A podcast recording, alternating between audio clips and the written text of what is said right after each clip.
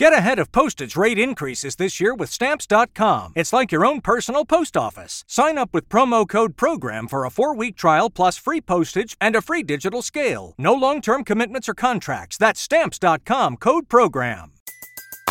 Everybody in your crew identifies as either Big Mac Burger, McNuggets, or McCrispy Sandwich, but you're the filet fish Sandwich all day. That crispy fish, that savory tartar sauce, that melty cheese, that pillowy bun. Yeah, you get it every time. And if you love the filet of fish, right now you can catch two of the classics you love for just $6. Limited time only. Price and participation may vary. Cannot be combined with any other offer. Single item at regular price. Ba da ba ba ba. Bedrosian throws to Sandberg, and the pitch is grounded to second base. Thompson has it, throws to first. It's over. 27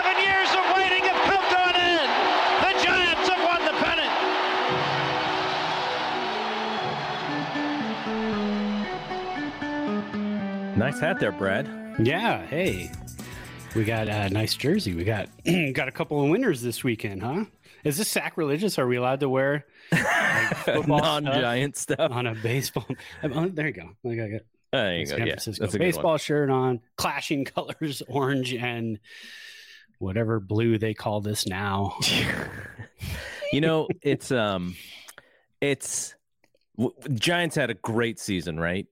Yes. They won uh, the most games that they've ever won in San Francisco Giants history. They were in first place for most of the year. Unfortunate end to the season, but you would call that season a success overall. the The organization is moving in the right direction.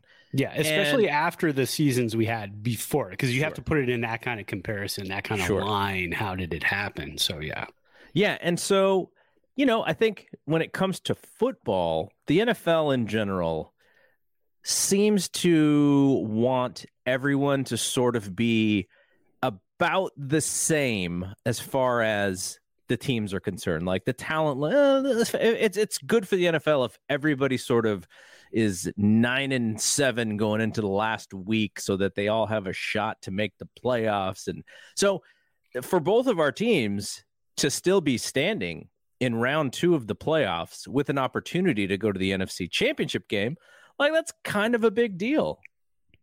yeah, I, I think it's a huge deal. Um, and and like you said too, they want them to be kind of uh, NFL wants you to be have this parity and everything else, but you still can completely blow your draft picks. Yes. So you could be the Miami Dolphins, where you're you you keep trying every year and you and you're almost there, but you keep missing on draft picks, and then you also miss on free agents. You go out and go, well, let's get this guy, and then he doesn't perform, and and you know you just kind of take a dump, and you keep doing it every year.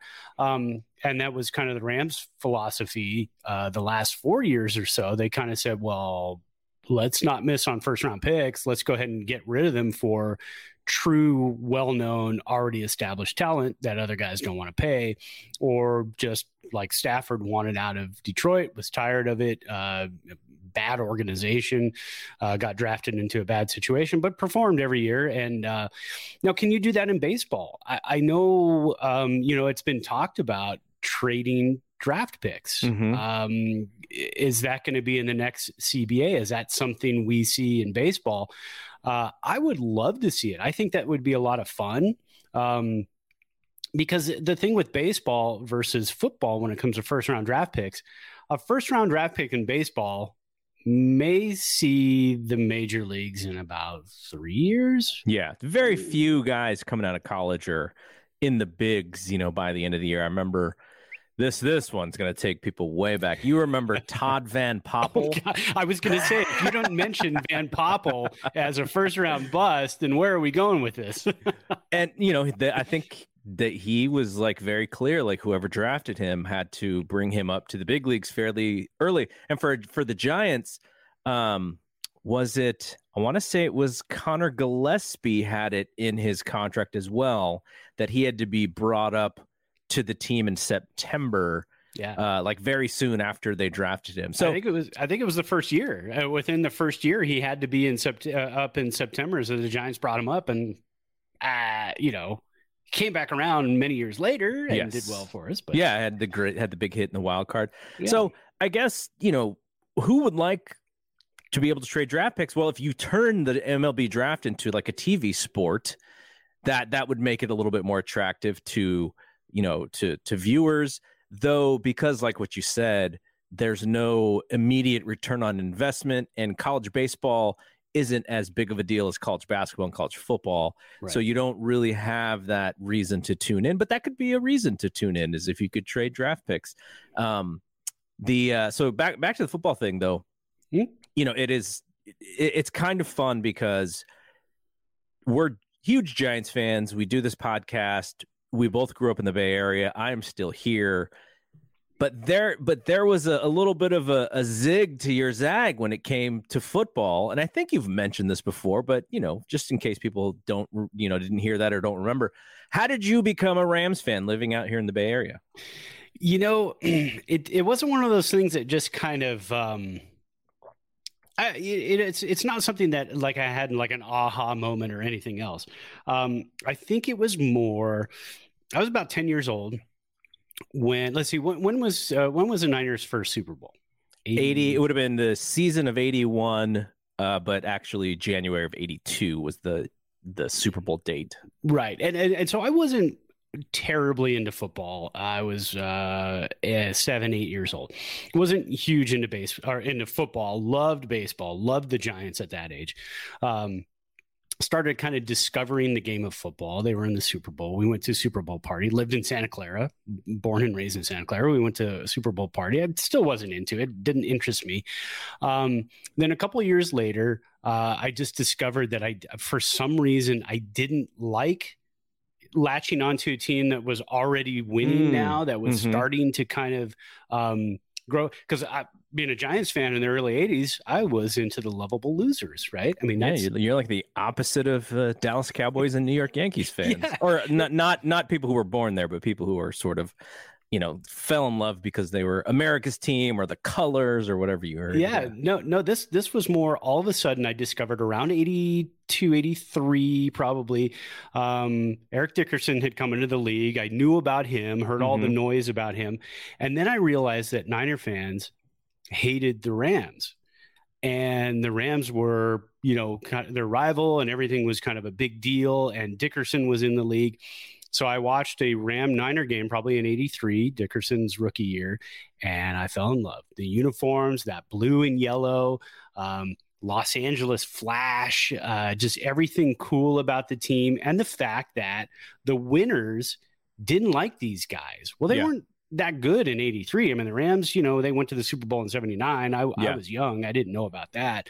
Um, so it was more like, you know, here's the big boys, the Niners were, let's beat up on the little guys, our biggest rival. And I went, that's my team. That and then unfortunately for you and in your second fan second year of being a fan, the Niners go 15 and one and like run the run the whole thing. But that probably yeah makes you even a bigger Rams fan because you're like, oh yes. my gosh, the time that we beat these guys. Yeah, that that absolutely solidified it, and and then what made it just the heated rivalry. And I'm a Rams fan forever. Was the late '80s, uh, the Monday Night Football matchups, uh, Montana to John Taylor, and those two touchdowns that one heartbreaker. I thought I still love my Rams, and then the 89 NFC championship game, which I'm hoping we get a rematch of in about yeah. two weeks. That would be really nice in LA. Um, so that, I mean, and, and then from there, it just grew and grew and grew. And you, you um, got, you got your comeback in, in the, uh, the Kurt Warner era there because yeah. you guys continually spanked us. Yeah, and it was not nice. But it took the move to to St. Louis, you know, and and so when they moved to St. Louis in '95, I mean, at that point, I was just you know, way into the Rams, super hardcore, still yeah. Am. And uh, and there was no way I was going to pick a different team. Um, again, I'm not from LA, didn't live in LA, so there was no reason for me to pick another team. Yeah. Um, so followed St. Louis, got DirecTV Sunday Ticket. Uh, 95, it was their first year of doing the Sunday Ticket, and the first year the Rams were in St. Louis. So watching them play in Busch Stadium that first season, the first half season, really, because yeah. then they moved into the dome. Yeah, uh, you know, with the big archways and everything else, and that was the famous, uh, the famous same old sorry ass Rams game. uh, they were five. I think the Rams were five and zero in '95, and then the Niners came into town and just decapitated us. Um, and, and, I think. Um, wasn't uh, 95 your Super Bowl year, right? Ye- 94 would have been the Super Bowl year. Oh, okay, 95 okay. The, the, the Niners were pretty darn good until the uh, early 2000s there, and then they kind of they kind of went through some tough times. So Yeah. just you know, kind of put a pin on this and move on to some baseball chat here. But uh, good luck to the Rams. Thank you. I mean, we're both underdogs this Yes. weekend. yeah. You guys going to Tampa to face the the the Tom Brady Buccaneers. Who the Rams have beaten this year, uh, week three. I mean, uh, week three is not. You- guys beat them pretty like good, that, too. Beat them pretty good, and then beat them last year as well uh, during the regular season. Um, I don't even know what, what. I didn't look at the spreads, so I don't even know. I don't I don't know what the spread is Oh, either. okay. I just Yeah, assumed. I would um, think so. Yeah. And then and then we're a bit we're you know a fairly decent sized underdog in in Green Bay. I think at, at least three points, maybe three and a half points. So yeah. you know the, the the we are neither of our teams are supposed to advance, but if we do, it'll make it even more fun. And then we rematch in the NFC title game. I'm all for it. Yeah. Uh, and uh, I'll, I'll I'll be very happy for this podcast too. Yeah. Because Well, we we'll we said last week you have to do your part and win two games. We have to do our part and win Yep. two games, and then we get that uh, third matchup of the year, which is always tricky. You never know. I will not be comfortable because the Rams have gotten spanked six times in a row now by the Niners. So it's gonna, you know, we'll be at home NFC Championship game, super amped up and crazy. I will still not be comfortable. um, okay, so uh, the video version of this podcast, we are currently streaming on Facebook, our Facebook page, and also on Twitter. Both you can find at Thompson number two and then Clark. Uh, we had previously had a YouTube page for the show. It was really hard to get folks to subscribe because we weren't really adding too much content outside of the full podcast uh, I pushed it over to my Fight Game Media YouTube feed, which has closing in on 2,200 subscribers, but it's not a great fit. It's a MMA and boxing and pro wrestling channel, and I was trying to kind of put us in there because the uh, of the playoffs, and and we were doing some live streams, and those live streams, you know, that there was there was some cool stuff going on there, but we the, we weren't really picking up any traction, so for now, we are putting uh, a hold on the archive of this show. If you, uh, it, it'll technically be still on the Facebook page. Facebook doesn't do a great archive, but um, you know, we're just going to keep doing it in video because one, I, I like doing doing it in video. I like being able to see and ch- chat with Brad that way. But it's just because we want to keep doing the reps for the possibility that there's another way down the road that we we create the archive. But for now, you know, people who watch it on Facebook or, or Twitter, you know the, the the podcast version is definitely the one that is listened to the most. So that's the most important one for us. But uh, doing video stuff is, is fun. So we'll keep doing it. Uh, just the archive will no longer be on youtube which actually saves me a step when it comes to producing this thing. Oh, there you go. uh, okay. So let's get to the drinks here. What I- are we drinking? Well, I I went pretty plain and simple. I you know Rams played last night on Monday night, which was weird. That you know having a wild card game on a Monday night when everybody else has played, it was fun. But I wanted to relax yesterday because it was a day Yeah. off. I didn't want to stress. plus you had to You know? work on tuesday Yeah, so I uh, worked from home today, but still, you know, so I had two beers last night. So I was, you know, uh, which is for me right now is a lot. So I kind of took it easy today. I just poured a ounce and a half of some uh, Wild Turkey Longbranch, which is a very, very smooth bourbon.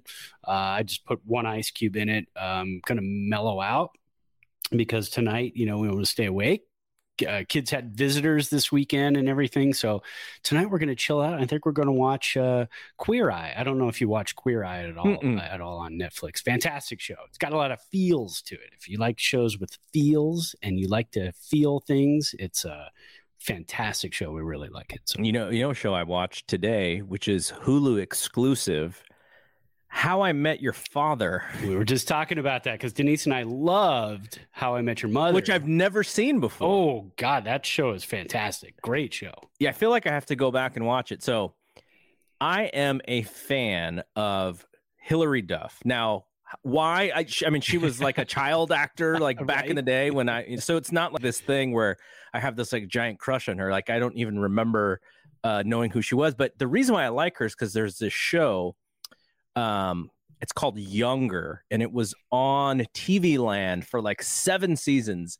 And I kind of got into it because it's like a you know it's a 20 minute show and it just goes quick. It's it's very fast, and she's in it. And I thought she was awesome in the show. I still I'm I'm only on like season four. There's like seven seasons, and so now I saw that she's on the show, and I was like, God, I enjoy her so much on this Younger show. Now I want to watch How I Met Your Father, and it's it's totally fun. It's totally good, uh, cool very quick watch, makes sense, you know, funny enough. It's, you know, it's not gonna, it, it's not gonna, uh, you know, make me bust out in laughter or anything. but it, it's it's it's it's smart, you know. So yeah, uh, I watched that, and I think I'm gonna pick it up. But you know, my wife and I, I mean, you guys are the same way probably, but we have like this list of shows, almost to the point of where we're like there's a there's a show that we've been what happened and then you go to the board the whiteboard is like oh yeah, yeah, like this show we forgot about it for like three weeks because we were watching all these other shows. Yeah. So the, the tv like i never thought you know you and i growing up when we had uh before cable you know we had like three or four channels and then oh, you know you get the 20 channels with the cable but never would have imagined there was so much stuff to watch that we would actually not have enough time because we watched reruns when we were yes. kids because there was not enough new stuff to watch. But could you imagine? I don't even remember what the world was like. Okay, huge Cheers fan. That was yeah. my show. I, I didn't like to miss it. Uh, I had a VCR uh, that I would just record uh, Cheers, Seinfeld, whatever else was the NBC Thursday night. And uh, can you, I can't even imagine, I can't even remember what it was like to like, oh, I missed a whole season. That's fine. I'll go back and watch it. yeah. Uh, you, I mean, if you missed a season, you missed a season, and that was the end. You yes. didn't go back and watch it. So you yeah. would hope that it would get syndicated at some point, and then yeah. you could watch it daily. But sometimes they did they weren't in order and you, and no. you were just like yeah so yeah yeah because there was world. no like you didn't have any idea that this is this one i'm watching right now is season three episode 12 yeah. No idea. You just knew the name of it maybe from the tv guide? Yeah. And that you, was yeah you knew the summary. Yeah. Yeah. Oh, Something to have to do with Sam and Diane. Yeah, exactly. Yeah, we're still see like right now we're working on the last OG, but the season is over but it's like, yeah, it's okay. Have it on the DVR. Tracy and, Morgan uh, show. Oh God, fantastic show. That that is one of the best shows we've seen in a very long time. Yeah, highly recommend. All right, so what am I drinking? So I kind of gotta uh, give it a little bit of a prelude here, which is I um I've been doing hard uh, intermittent fasting. I've been doing a, mm. a little bit more in a, in a disciplined way. I, I, I like doing it. Sometimes when I get away from it, um, it's very easy for me to bounce back into it. So basically, I basically eat within a window of six hours, and the other uh, 18 hours, I don't have anything except for either coffee or water or tea or maybe uh, maybe even some bone broth. So that's mm. it. Otherwise, yep. so just in those six hours you eat. And uh, I read this book called The Obesity Code, and it was just talking about how big of a, a deal insulin is when it comes to like balancing out, you know, your, your your weight and stuff. And so he mentioned the writer, I think his name is Jason Fung, Dr. Jason Fung. He mentioned doing a full 20 hour 24 hour fast frequently enough like could be weekly it could be every other week if you wanted to do more than one like totally fine it's actually you know he in his in his research and everything it's actually good for you it regulates your, your body so i've been trying to do one every week. Now, for me, it would be la- I have my I have dinner at six or five, let's say, and then I don't eat until the next time at dinner, and that that's kind of how, mm. how how I do it. And so then you know you usually have a meal to to break your fast of of that that time period. So I did one yesterday because we went on a hike in the morning, and then we we got some. Uh, there's this Mexican place that we go to every time we go to to to do the hike. And then so we got it and and we we had some tacos. Now a little bit carby for me, so I kind of chilled out for the rest of the day. I think I had like a banana and some some almond butter. And so at six o'clock was the last time I ate. So I was like trying to do the math, or it was probably about it was actually probably about 5 15, 5 30. I was trying to do the math, going like, oh, what's gonna break my fast is the drink that I have with Brad. oh no! For the podcast, so that's what I'm breaking my 24 hour fast. Is it is a uh, the the Teremana Añejo that we talked about. Now, I've never done this before, but uh, I heard a friend, my my buddy Ben Cruz, who um, you know, I, I want to do more stuff with because he's a really talented podcaster as well as a podcast producer. Nice. Um, he chills his, so he puts his tequila in the freezer. And so I did a little bit of research and I was like reading up on it and like, you know, should you do it? And like a lot of tequila drinkers are like, no, you shouldn't do it. it takes out this and it takes out that. And it's for Yeah, I people could who see- don't like the taste of tequila. Yeah, freezing can kind of dull some taste. I know with beer, if you put it in a chilled glass, that's bad if it's a hoppy beer because you Yeah. really kill the hops. But So um the so I tried it, and the reason I tried it is because the man himself, Dwayne the Rock Johnson, drinks it that way. I was like, well, I mean, the guy whose name is on the Yeah. tequila. you're putting So- it over ice too. Yeah, I mean, true. you know, Yeah. So, So so uh you I put it in the freezer last night around, I don't know, it's probably about 10 o'clock. And it doesn't actually freeze, it just gets really cold. The bottle Yeah. gets super frosty. And so I poured it over an ice cube. I put a little bit of uh, lemon juice in it. So that's what I'm having. And it is quite delicious. I mean, it, it it it does dull the flavor a little bit, like you said, but it also makes it a. It just gives it a different, a whole different thing, right? Like it's just Yeah. like when we drink bourbon, rock, no rock. It's a completely different flavor, um, and how you enjoy it is different. So I I I, I dig it. I don't know if I'll drink it like this every time, but uh, I dig it. So my Añejo Teremana, Dwayne the Rock Johnson style uh, nice. is is very good. All right, Yeah, we we do that with our vodka. We put our vodka bottles in the freezer. Um, then when you go to mix it with uh, uh, like a Zevia, so here's a really good drink. If you, I mean, I don't know how much sugar is in it, but they do make some like the like the low sugar ones. But there's uh, like the chocolate vodka, Mm. but they also make them like gluten free, low sugar. So a chocolate vodka, frozen, and then of course it doesn't freeze because it's vodka. A shot of that in a black cherry cola, um, or the black cherry Zevia. oh, interesting. So, So it's like got a bl- chocolate cherry cola. It's very good, very good, very dangerous. You can drink a lot of those. All right, so uh, let's talk a little bit of baseball here. Um, the lockout, the the players and the owners had like one conversation, and kind of like nothing came out of it, from what I understand. Nope. Now, where are you at this point with the lockout? Which is, do you feel like there's a possibility that we miss any sort of spring training or season? Because I feel like the both sides that it's so doom and gloom. It's almost like they, you know, they want the fans, or not, maybe not even purposely, but it's almost like the fans are going to start feeling that way pretty soon. Yeah, I think. I mean, this is all you know, negotiating tactics. Uh, you know, we're both going to sit in the corners and hold our breaths until one of us passes out. So that I mean, that's kind of what's going on right now. I, I think, unfortunately, as we get to about a week before pitchers and catchers are supposed to report, which is not too long from now, it's probably about two weeks from now, uh, we're going to get to that point. All of a sudden, there's going to be a rush. There's going to be a all right, you held your breath, we held our breath. Let's just do this. Nobody's going to pass out. Yeah. Um, a- and and I think we are. I think unfortunately uh, we might miss a little bit of spring training. Uh, I think worst case scenario, and I'm going to bookmark this. This is 23 minutes into the podcast on this date, which is January 18th. I'm bookmarking this. I'm going to say we're going to hit about 150 games. And the reason I'm Hmm. bookmarking this and going to come back to this is because if we end up missing half a season, I'm going to feel like an idiot. But Yeah. um, I, I think we're going to get about 150 game, uh, about 150 game season because I think they're going to. This is just my prediction. I don't have any information or anything else, but I think the way negotiations sometimes work, especially nowadays, it's just going to be a last minute thing. It's going, it's going to go right up to it, and then just going to say, "Well, you're not budging, we're not budging." So let's just get in the room and let's start hashing this out. We waited as long as we could for somebody to break. Nobody's going to break, and and then that's what's going to happen. I don't think that either the owners or the players want to miss more than say 12 games in the season.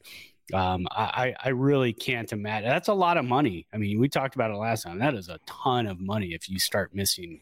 If you get down to like an 80 game season, that's a lot of money lost, especially after the 2020 season. Yeah, that that's the thing, right? Which is we all we heard about with the 60 game season was how teams are going to be losing so much money and left, you know, and just cry me a river because yeah. of of that. And and so now this if they do, you know, because the pandemic was unforced, right? It was just right. something that happened, was uncontrollable for baseball. This is very controllable. Nobody's going to feel sorry for them when they start talking that same stuff in this situation, either players or owners. Now, I always sit a little bit higher on the player side than I do the owner side. That's yeah. just the way I, I'm. I I am with everything, but if you're the owners and you're crying about, you know, we're not making enough money because we have to miss some of the season, like I'm just like, dude, like that is completely your fault. You guys yeah. are being super greedy about stuff and you want to be in control and the players want to be in control too, but yeah.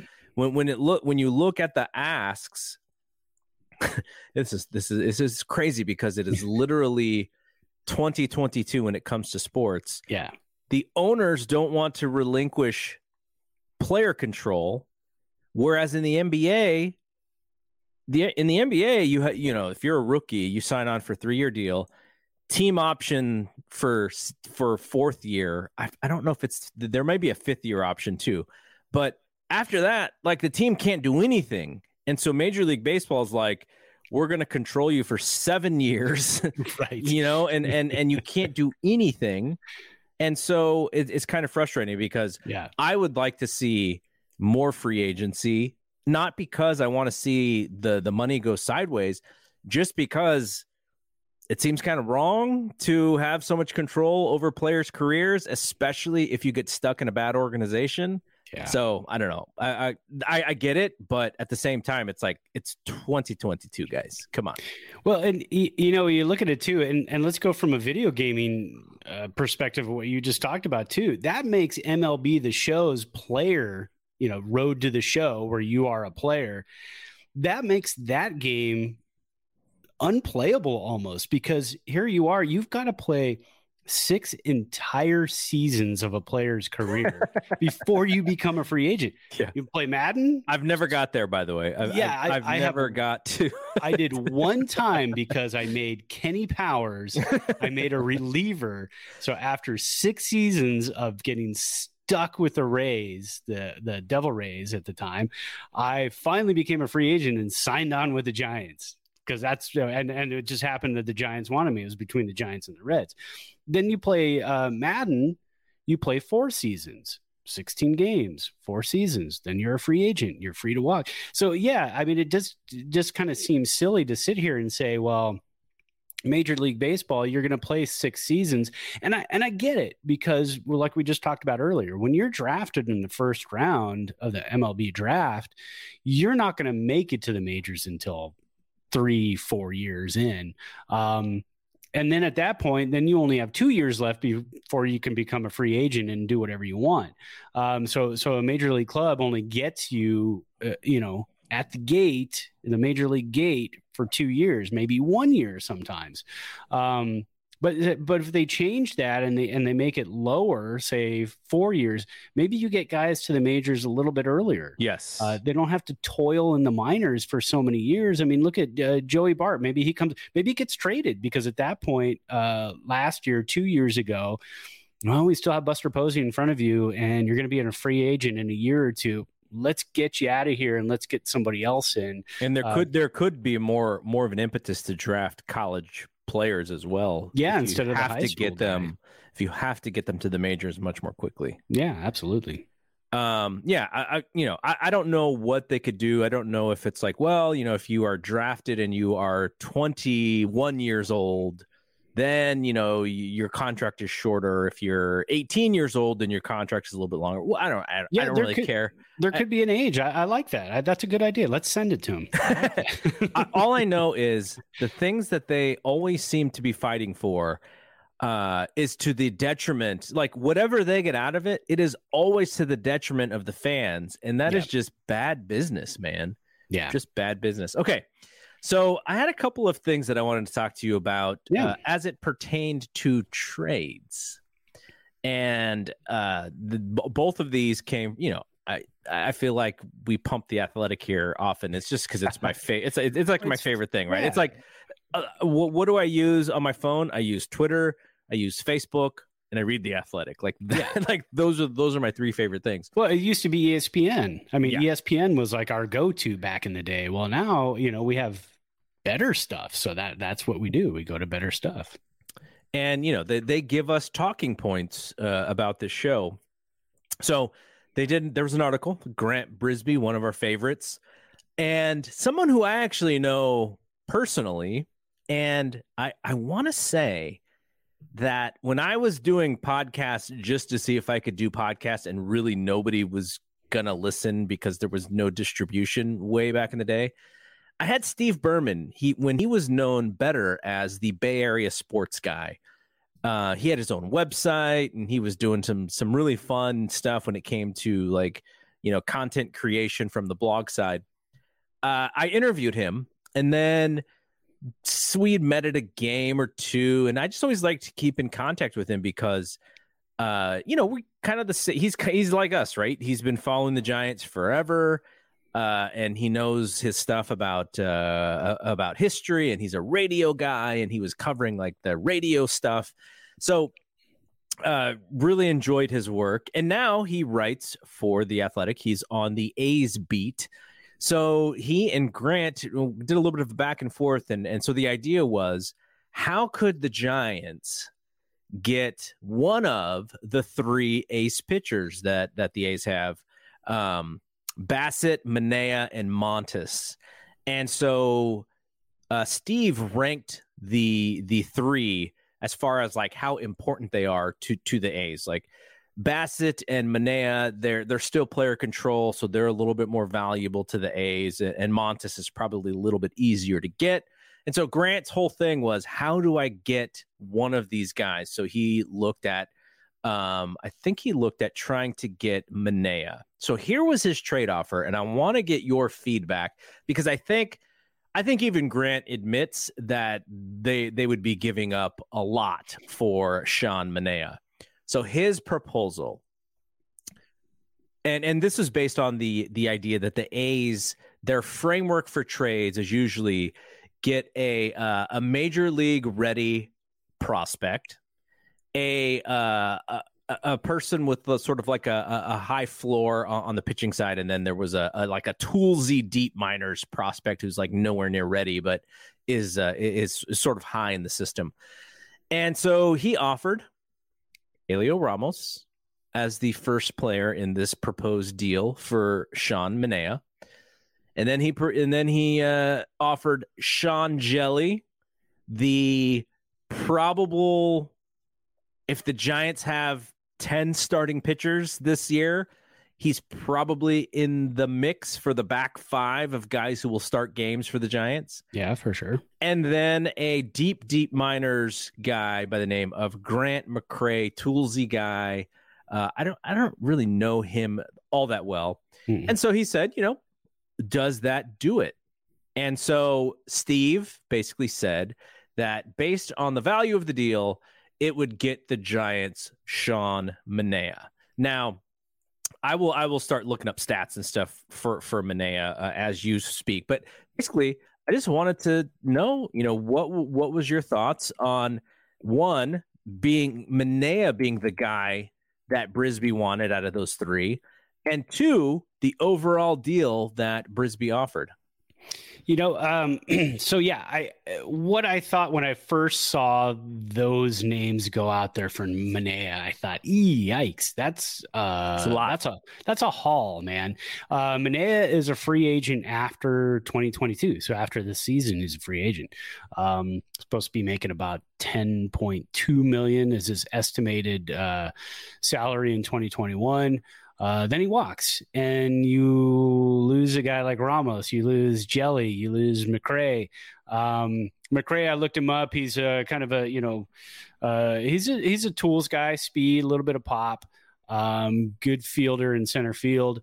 Um, but I think they they said um, you know in the projections he, he's more of a projections guy than a uh, you know than a prospect type of guy at this point. Um, I, I, just I, obviously I wouldn't do a, a, deal like that. I would not be happy as a Giants fan if if we gave up Ramos and Hjelle and, and McCray for one year of Manaea.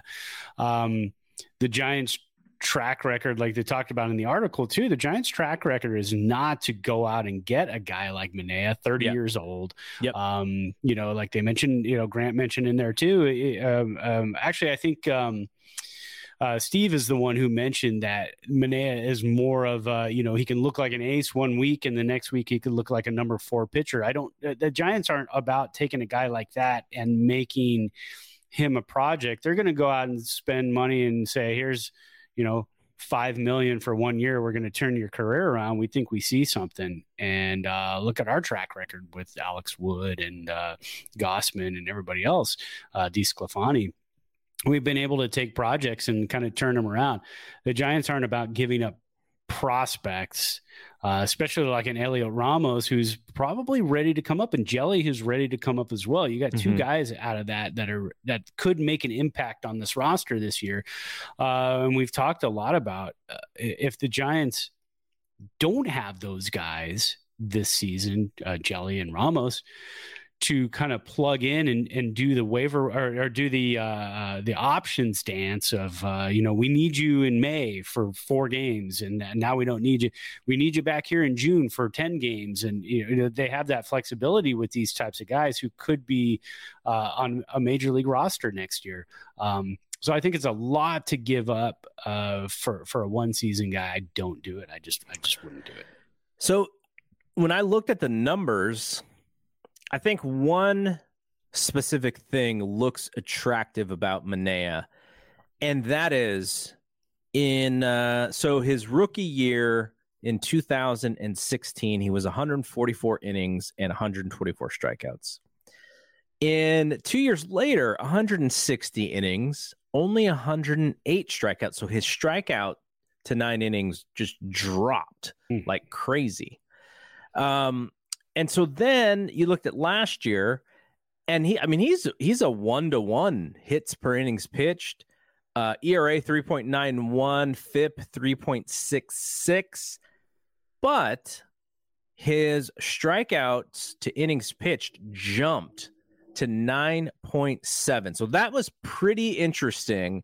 And I wonder if what teams see about him is that he is you know, finally sort of like a mature guy and he needs some coaching to, you know, to take it to that next level. And and that's that's definitely possible, but I very much looked at this like you now.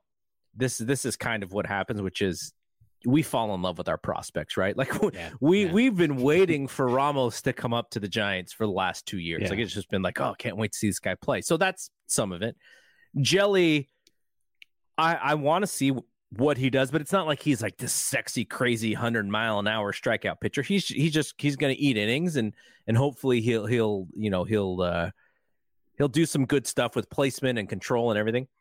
Uh, but you know this could be also we just want to see our guys come up, and if we were to have this conversation, you know, at next year and and and Hjelle's got like a 5.20 ERA and is giving up bombs like he's William Van yeah. Landingham, uh, then you know then we, then we may change our opinion. But I, I completely agree with you here, uh, and I think that is way too much. And kind of wonder, I, I sort of wonder like, could you pull out either Hjelle or Ramos and still get the deal done?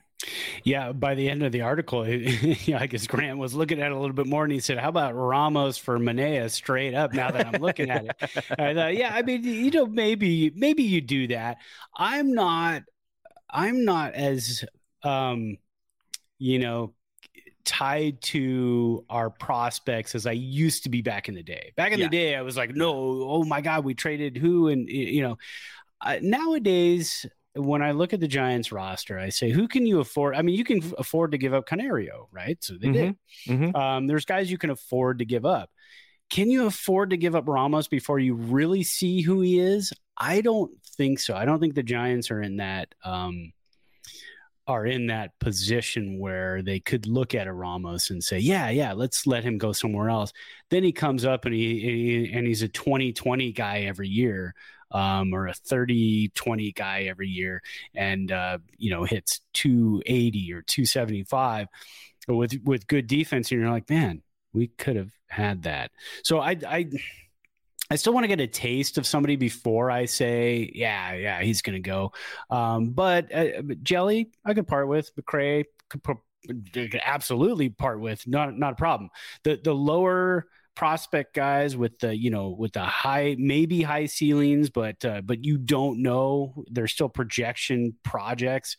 Um, those guys i will part with in a heartbeat. Let them go tear up the arizona fall league. Go for it. Uh, but still look who we got in return was Kris Bryant and a shot to make it you know to the world series. They got into the playoffs. They had a shot at the world series. That's what you play for every year so i'm okay with that does Manaea give you that shot? Does he put you over the top? I don't know. I don't think so at this point, really, in his career. I'm, I'm not sure he does. Yeah. Uh, okay. So this is going to be another hypothetical trade thing. That's what we're doing today. It's, it's all yeah. about trades and hypotheticals. I like that. Um, what else do we have right now? We don't have any baseball. we don't have any. We don't have any like real world situations to talk about. So we got to go hypothetical. okay. I told you specifically to not read the latest Jim Bowden article, which I is all not. about uh, it's all about his readers offering him trades and mm-hmm. and saying, you know, what what is uh, you know, what what do you think? And so lots of these trades are are a lot of the same guys like Josh Hader from the Brewers, and this one features Josh Hader from the Brewers. Nice. And we know, you know, you know Josh Hader. He's he's a stud reliever for the Brewers, left-hander. Yeah, very valuable. Uh, doesn't really have to necessarily close to show his value as, as a reliever. And so this reader asked uh, Jim, and I will ask you, and I will see what you think. The Brewers would send us Josh Hader, and we would send the Brewers Joey Bart, and Camilo Doval. Now, I will look up Hader's uh, contract information for you because I know I did not prep you for this information. Uh, but just on just off the top of your head, what do you think about that deal? Now, Josh Hader, four and two, one point two three ERA with thirty four saves in uh, in in twenty twenty one. I'm going to Spotrac because that plays into it for me. I'm, right. you know, you and I play a lot of out of the park baseball, right? if we're getting a guy in return, yes. somebody, you know, the, the AI offers you a trade, Garrett, what's the first thing you do? Yes. You click on that guy and you go look at his current contract because I want to know. 100%. You know, yeah, I don't want to. You know, I'm giving up these guys and I'm getting what in return? Uh, you know, a guy that I've got for uh, the next two months. Um, he is let's see, his salary in 2022, Josh Hader, is eight million. Very doable for the type of guy he is. Yes. Uh, arbitration, his fourth year, last year of arbitration is 2023. So he's controllable. Yes. 2022, 2023. Unrestricted free agent 2024. Uh, you said once again, Joey Bart and Camilo, Camilo Doval. Those are the two. That those are the two. Okay my I think my biggest problem. I love Josh Hader. I think he would be super nasty in our bullpen. Uh, he would. I would imagine he would automatically become our closer. Yes. Uh, there would be no question. Well, then Mac, Mac a, Cheese might be out of a job if Josh Hader's our closer. But, but that's okay because you've got a Mac Cheese, Tyler Rogers, lefty righty combo for the seventh, eighth, whatever you'd want to do with them. You, have got that. Um, gives you more flexibility in the back end of the bullpen, which is uh, what I think the Giants would really like to have at this point. Uh, I, I mean, as you as you know, we were in the running um, for multiple closers at the trade deadline last season. Sure. And then, and then Camilo Doval came along, not the experience that Josh Hader has. Um, and you could argue if we had Josh Hader instead of Camilo Doval, maybe that game against the Dodgers goes a little a little further. Maybe we're maybe Yeah. it goes to you know twelve innings, thirteen innings, and you sort of figure it out then. Yeah, but but here's the thing: Josh Hader doesn't hit. We needed runs also in that Yeah, game true. too. So, I mean, you know, if we would have scored three or four runs, then then who knows? But I I guess my question here is, Buster Posey just retired, and we're trading Joey Bart. Who do we plug in a catcher? I mean, we got Curt Casali, Patrick Bailey's not ready to come up. Uh, you're kind of stuck now searching for a catcher to command your pitching staff, which the Giants are. I mean, Curt Casali does a fantastic job, but he's not a 140 game catcher at this point in his career. Um, so that is a really, really tough one. I'm going to decline that one. I'm going to say no because it leaves too big of a hole at the catching position. Yeah, I mean that's a that's a great point. And they would have to be pretty creative on Mhm. adding a catcher. And all of a sudden, Patrick Bailey would be the most focused on prospect in the minor. Absolutely. And he's not, I don't even think he's AAA ready yet. So, I mean, you- you're talking a couple years away for Patrick Bailey.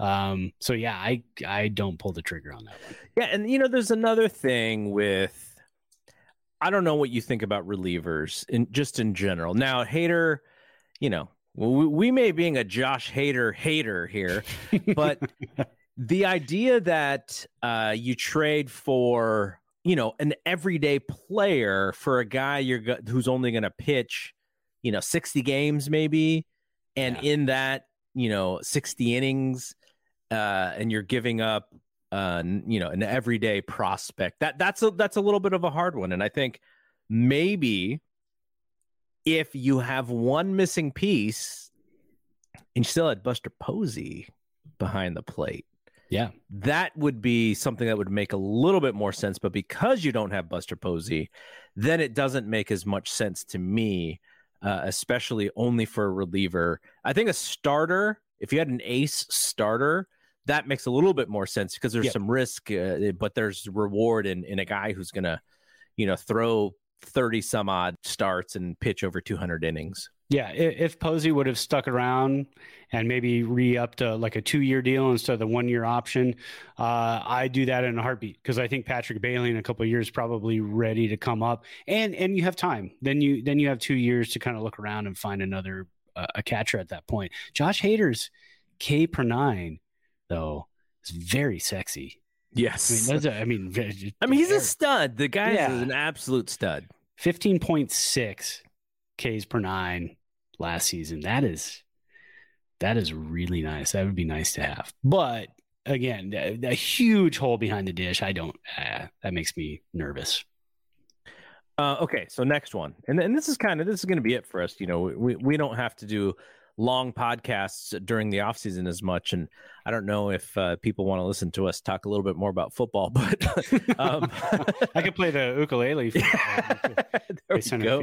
There you go. Yeah. You know, one one thing I didn't mention is uh, we are trying to get an interview here. Now we've talked about Steve Berman. I, don't, I you know, it, we are a Giants podcast, but it, it- would be interesting to have him on to talk about the A's. So that may be something in the works there. I don't, I don't know if the Athletic necessarily lets all their their folks go on smaller podcasts like ours, but you know, I I know Steve a little bit. I know people who know Steve uh, even better than I know him. So mm, you know, it's worth a shot. The other, but the other one is someone who uh, I interviewed last year for this podcast before we were even doing video.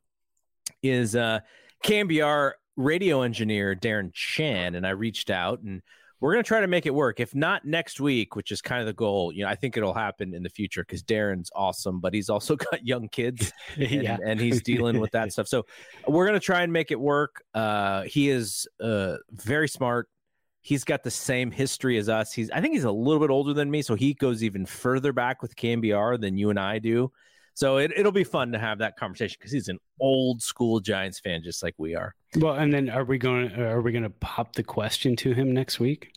Not What's not ask him to not ask him to marry us, but ask him to join our podcast Mm. fantasy baseball league. So far, we've got yeses from uh, the Giant Cocktail guys. Yep, who we Uh, had on. Yep, the BAM, oh, Uh, my my son. your son is affiliated with that, so he's in.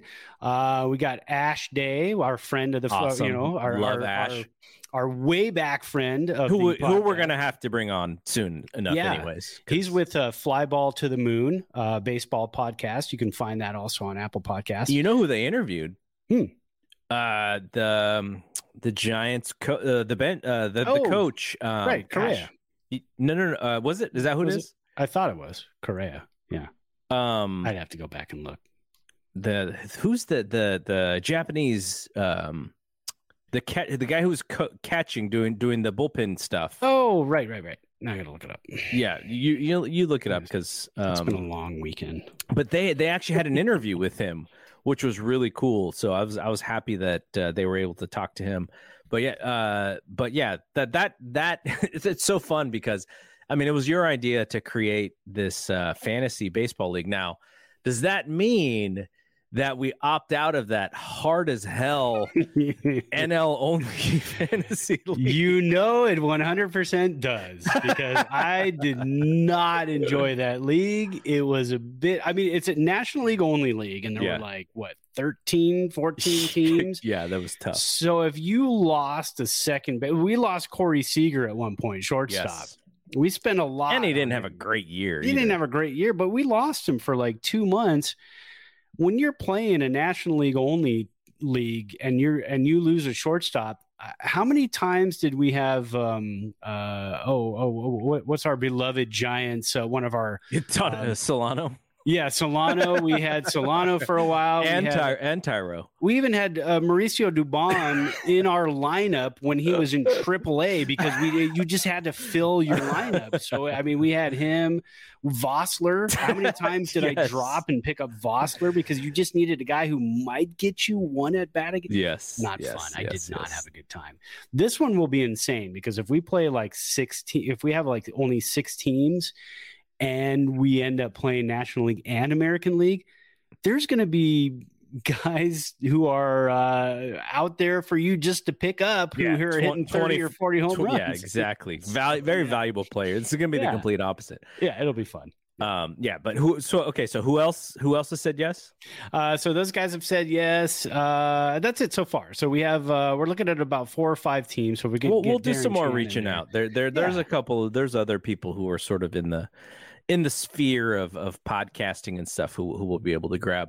Um, okay, so um, can we? Uh, yeah, so let- let's go to this last trade. Okay. This last proposed trade Yep. from Bob L. Whoever Bob L. is. Ooh. It's between the Diamondbacks and the Giants. Mm, interdivision trade doesn't happen very often. So he says the Giants trade Steven Duggar, Sean Hjelle, Gregory Santos, and Hunter Bishop to the Diamondbacks for Ketel Marte and a slog of a contract, but a fan favorite, Madison Bumgarner. Mm. Madison Bumgarner is due sixty million dollars over the next three years. Yeah. Just be, just beware. I you don't even have to throw in Bumgarner. You could just give me Ketel Marte, and I probably do that deal. Uh, the one guy in there, uh, uh, give us our names again, just real quick.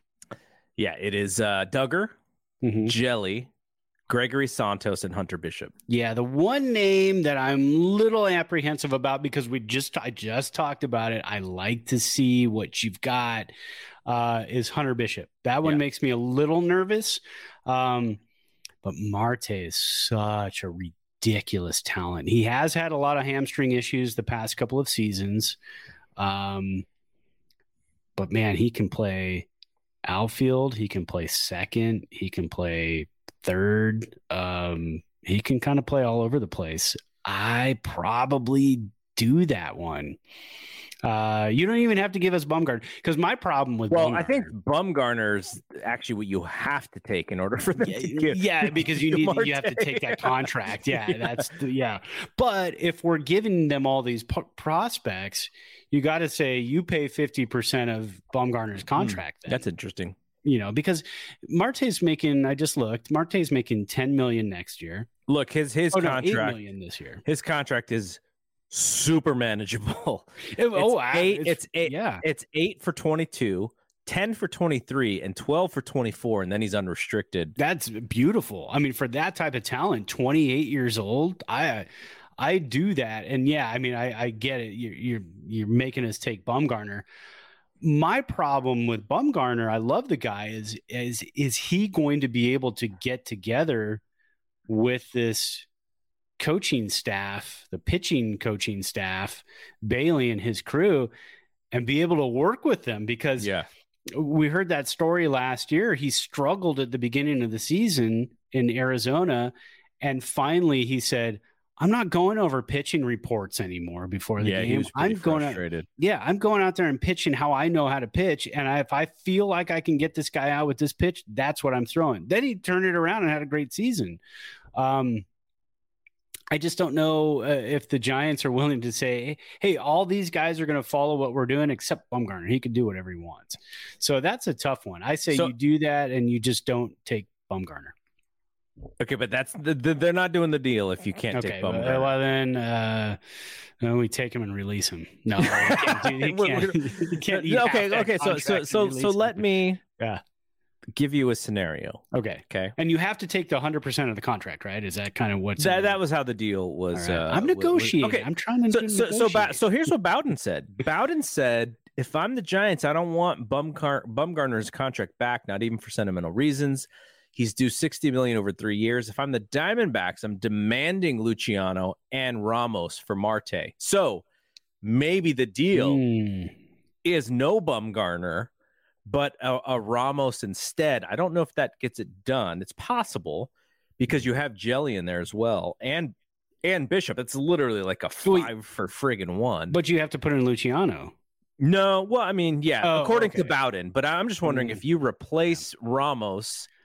Uh, if, or if you add Ramos and subtract Bumgarner, I wonder if it gets done. Okay, so let me. I- Yeah. I will give you a scenario of this where I think it could work Okay. which is let's okay Gi- giants give those four players Mhm. and the kicker is that you have to take bumgarner so what you said makes a lot of sense is bumgarner he he may not be the most easily coachable guy because he he's very much a, a feel kind of pitcher Right. um, I think he is so comfortable with this organization, just the Giants in general.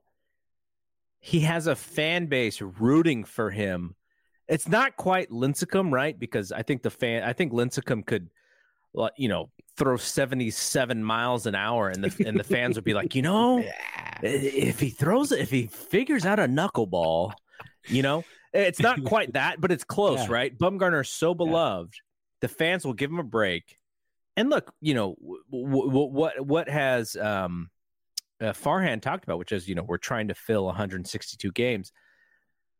Bumgarner, I think I don't know about three years, but I think you know for the next year, I think he could figure it out. The problem is, is that you're just on the hook for two more years after next year. He's not an old guy. Uh, I feel like he could be. Maybe he's not worth 20 million a year, but I feel like he could eat innings, and that's kind of what they're trying to do, right? They're trying to get through a lot of innings. He could be serviceable for that. And by being serviceable, he gets paid like he's like maybe a B plus starting pitcher.